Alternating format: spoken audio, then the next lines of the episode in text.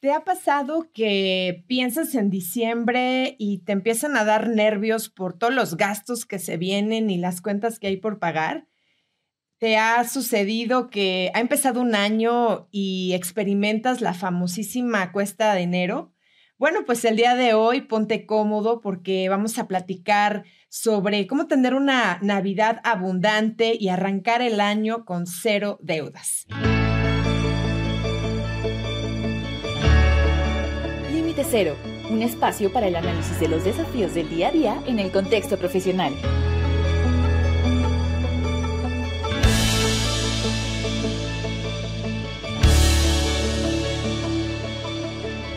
Déjame platicarte un dato importantísimo de lo que sucede específicamente en este mes de diciembre. Las personas llegan a gastar más del 150 al 200% de lo que normalmente hacen.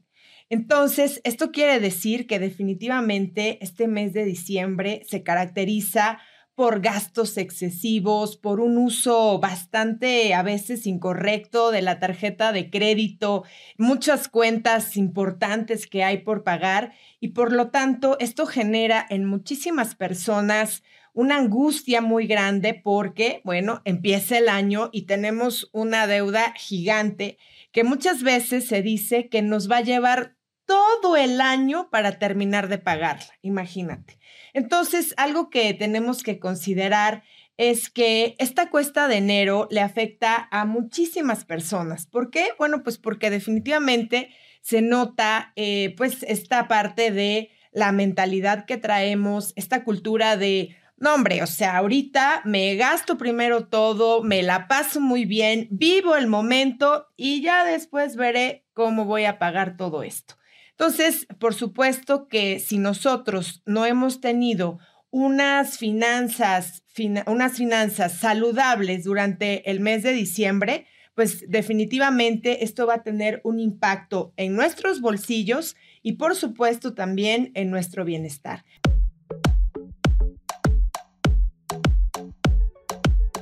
A continuación vamos a escuchar algunas confesiones de personas que nos comparten cómo experimentan este cierre y apertura de año en cuestión de las finanzas. Hola, mi nombre es Joaquín Ruiz, soy de la Ciudad de México y esta es mi confesión, lo cual me apena mucho, pero no sé por qué lo hago, siempre me pasa. En diciembre me pagan el aguinaldo, tengo dinero y no puedo resistir la tentación, salgo con los amigos, doy regalos, me siento bien, me siento generoso, siento que tengo el dinero, me siento como si fuera rico. Pero luego el problema es que en enero ya no tengo dinero y termino pagando intereses altísimos en tarjetas de crédito y juro que no lo voy a volver a hacer. Pero cuando vuelvo a tener dinero en diciembre, de nuevo me vuelve a suceder y no sé qué pasa porque esto es año tras año. Hola Coca, buenas tardes. Soy Piedad Mejía de Bogotá, Colombia. Yo trabajé el año pasado durante 20 años, más de 20 años, por una forma de contratación aquí en Colombia que se llama por nómina. En diciembre del año pasado decidí retirarme por problemas de salud y a partir de febrero de este año empecé a trabajar con dos empresas por servicios en asesorías en la parte de saneamiento ambiental. Y te digo la verdad, en este momento tengo cubierto toda la parte de mis deudas y puedo hacer las compras de Navidad tranquila y tengo ya listo en el mapa los gastos de enero, que serían el colegio de mi hijo, el ingreso al colegio con libros, uniformes. Entonces, pues para mí, la libertad financiera empecé a conocerla a partir del cambio de vida. Hola Coca, soy Yat. Híjole, pues debo confesar que gasto más de lo que debería. La verdad es que disfruto mucho comprar regalos para la familia o ir a celebrar con los amigos. Obviamente al iniciar el año tengo poco dinero y muchas deudas. Es algo que no he podido cambiar, pero bueno, hay que disfrutar y luego trabajar más para recuperarse. La Coca, te saluda Marcela Ceballos de Puebla, México.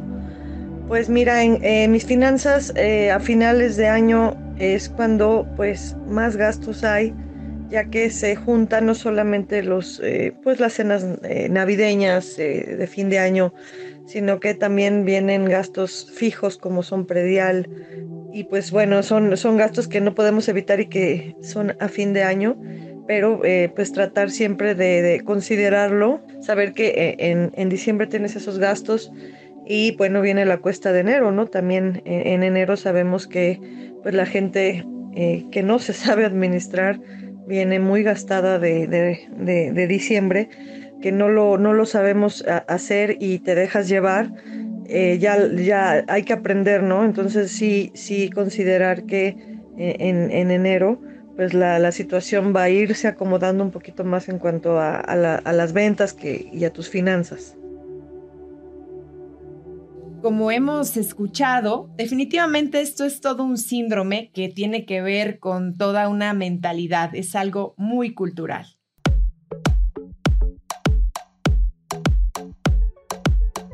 bien, a continuación vamos a, reflexionar acerca de cuáles son las principales causas de que suceda este fenómeno a fin de un año, de un ciclo.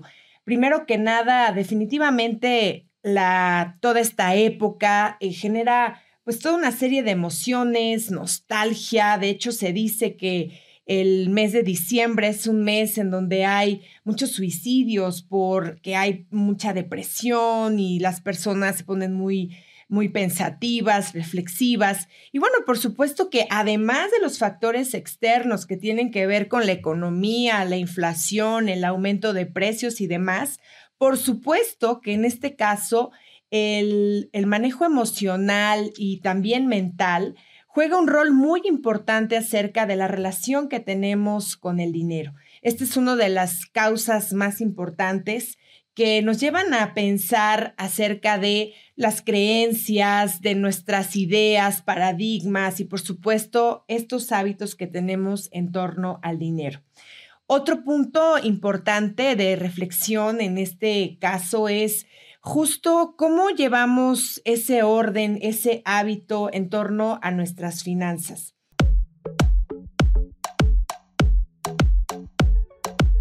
Existe un, libro que quiero recomendarles que se llama El precio de la desigualdad de Joseph Stiglitz.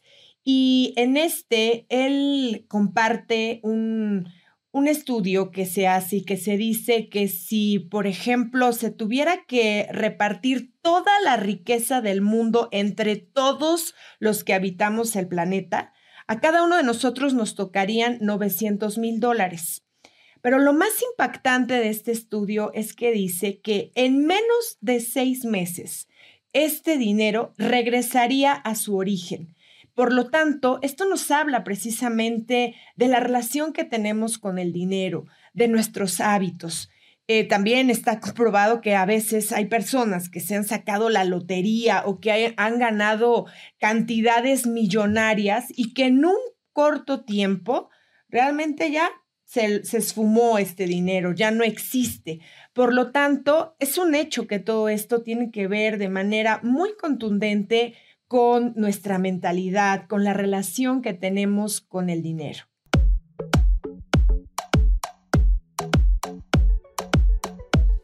Otro de los factores que nos llevan a tener este tipo de situaciones a finales de un año tiene que ver muchísimo con nuestras creencias, es decir, es esta percepción, esta idea que tenemos con respecto particularmente en este tema al dinero.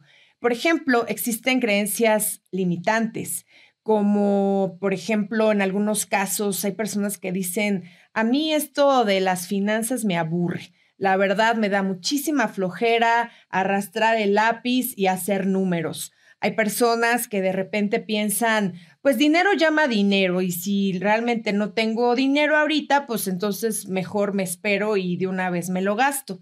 Otras personas piensan que ahorrar es aburrido, que ahorrar no tiene caso, que más vale vivir el momento, vivir la vida como si fuera la última y ya después pensaré en ahorrar. Por lo tanto, podemos ver cómo las creencias, las creencias limitantes, pueden jugar un rol trascendental y de verdad determinar muchísimas situaciones en nuestra vida. La gran noticia es que estas las podemos transformar en, creencias positivas, en creencias que sean constructivas.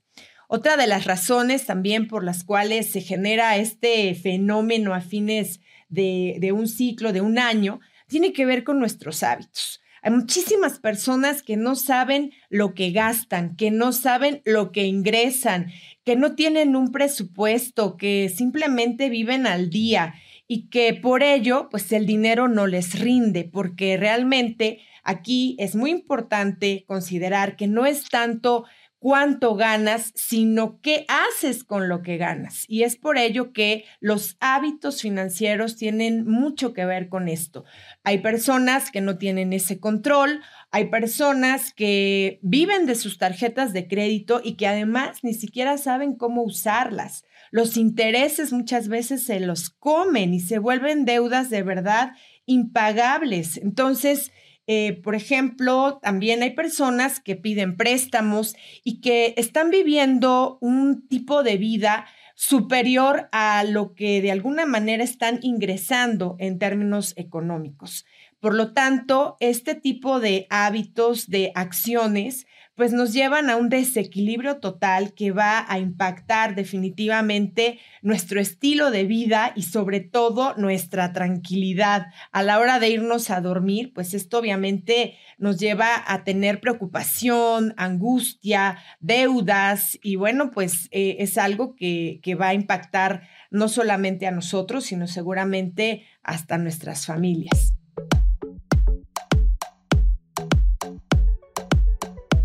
Otra cuestión muy importante es que en Latinoamérica no tenemos este hábito de ahorrar.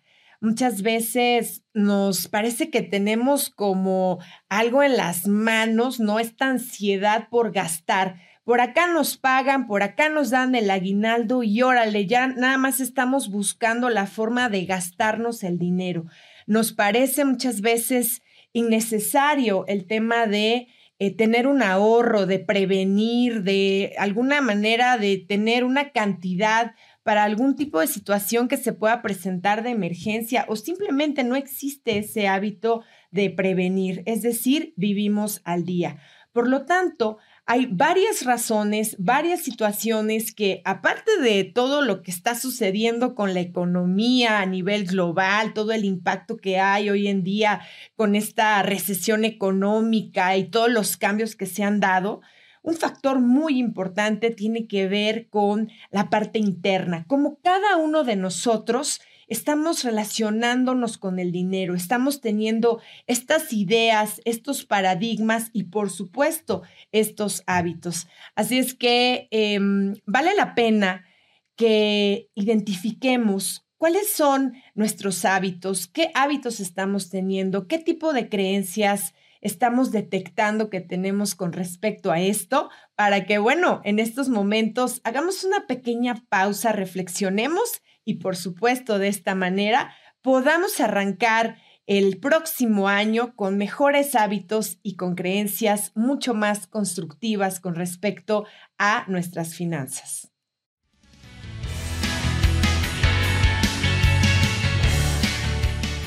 Si te está gustando este episodio del podcast Límite Cero, entonces no olvides darle like y seguirnos para que no te pierdas los nuevos episodios.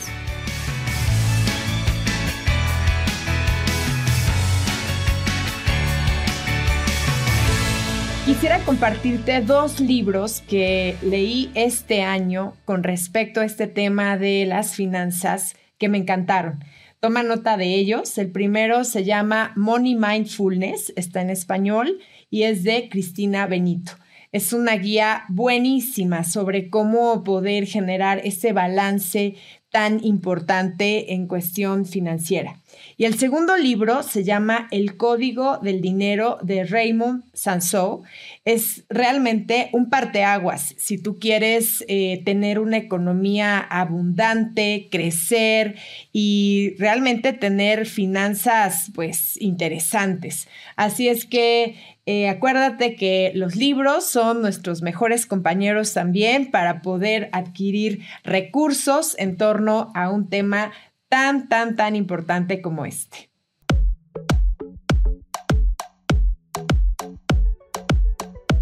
A continuación, quiero pedirte que tomes una hoja, un lápiz, porque te voy a compartir los cinco infalibles para que puedas tener una Navidad abundante y comiences enero con cero deudas.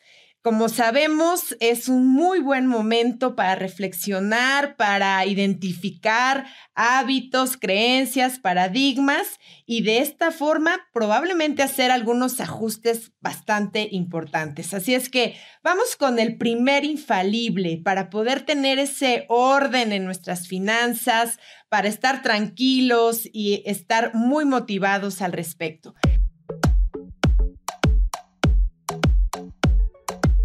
Primero que nada, te quiero pedir que arrastres el lápiz. Este sería el punto número uno, que tiene que ver con empezar a hacer una lista de cuáles son tus gastos para este diciembre y para enero.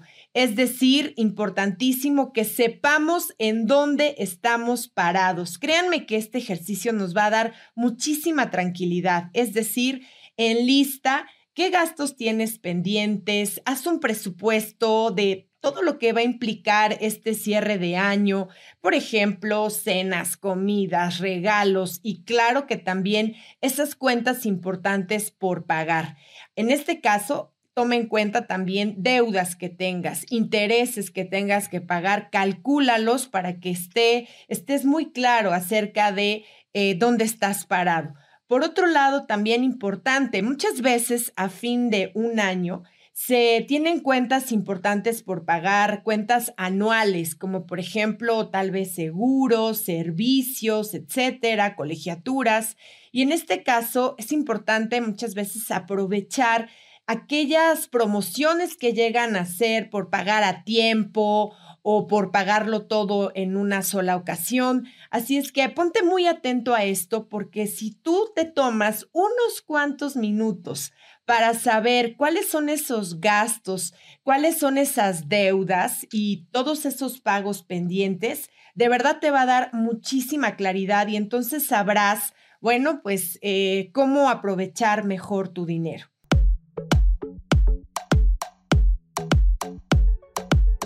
Segundo aspecto tiene que ver con eh, reducir o eliminar gastos. Sí, así como, así como te lo comento. ¿Esto qué quiere decir? Que básicamente tenemos que de nuestra lista ver si hay algunas cuestiones que podamos bajar. A lo mejor aquí llegó el momento de ser muy creativos, de identificar eh, aquellos que tal vez dices, no, pues no tiene mucho caso o a lo mejor lo puedo eliminar por completo, o quizá puedo negociar eh, alguna deuda o algún tipo de, de gasto que tenga que hacer para que de esta manera se pueda reducir notablemente. En este caso también muchas veces, pues más vale como, como dicen, ajustarnos muy bien, amarrarnos muy bien el pantalón y aguantarnos y tal vez eh, pues ser creativos y hacer cosas en casa, con la familia, a diferencia de quizás tener que gastar demasiado en salidas y otro tipo de cuestiones que tal vez no tendrían mucho sentido.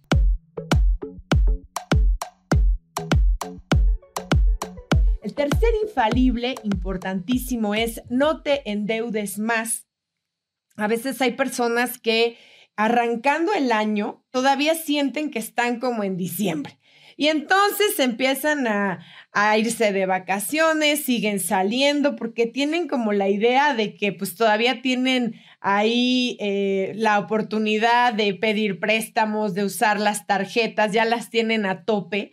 Y yo te sugiero que te detengas, que la verdad eh, trates en este, en este caso de pensar más en eh, otro tipo de, formas de hacer esto para no endeudarte más. Para, hay, hay, personas que de verdad, o sea, corren a empeñar todo lo que tienen, a vender muchísimas cosas, a rematar con tal de seguir gastando como lo estaban haciendo en diciembre. Así es que te sugiero que cuides muchísimo esta parte y no te endeudes más.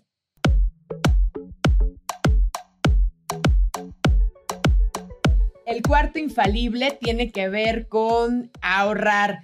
Trata de verdad de tener este hábito importantísimo. Ahorrar, ahorrar, ahorrar, pero ya como un estilo de vida.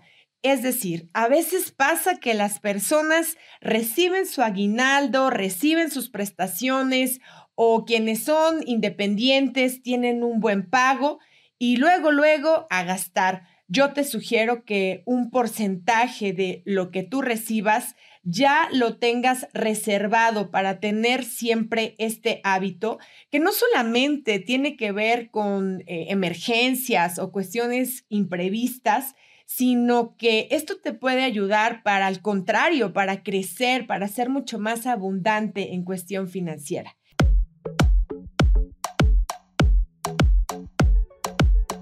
Y el quinto infalible que quiero recomendarte es que trates de vivir de una manera mucho más reservada de lo que normalmente haces, es decir, vivir y gastar mucho más bajo de lo que tú normalmente estás ingresando.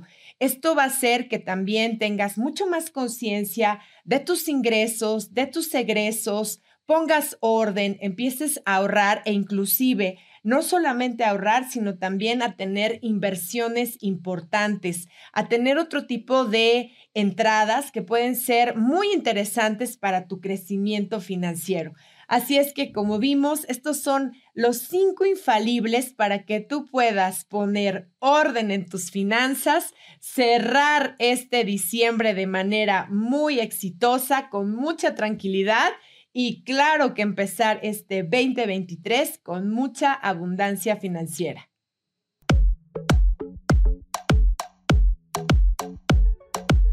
Y como hemos visto, este tema de la salud financiera es algo que todos, todos sin excepción podemos mejorar, podemos desarrollar. Seguramente a través de este podcast has pensado en esas creencias, paradigmas o tal vez hábitos que podrías transformar para tener una vida mucho más estable en cuestión financiera. En este caso, yo te sugiero que eh, te reconcilies con el dinero, que de alguna manera tomes alguna capacitación, algún curso, tengas un coach, un mentor, para que puedas eh, tener muchísimo más orden al respecto y te sea mucho más fácil todo esto. Yo te quiero dejar con una reflexión. Claro que el dinero no lo es todo, pero sí definitivamente nos va a ayudar a tener seguridad, a tener tranquilidad. Y mi pregunta aquí es, después de escuchar eh, este podcast, de, de estar haciendo todas estas reflexiones, ¿cuál es la vida que quieres vivir? No nada más tú, sino también con los tuyos. Hoy es un muy buen momento para pensar en esto, para poder visualizar todo aquello que tú estés deseando y con una buena planificación, con orden y sobre todo con disciplina y consistencia lo podemos lograr. Así es que vale la pena reflexionar en esto y eh, por supuesto actuar para poder tener esa vida que tú quieres tener y que mereces.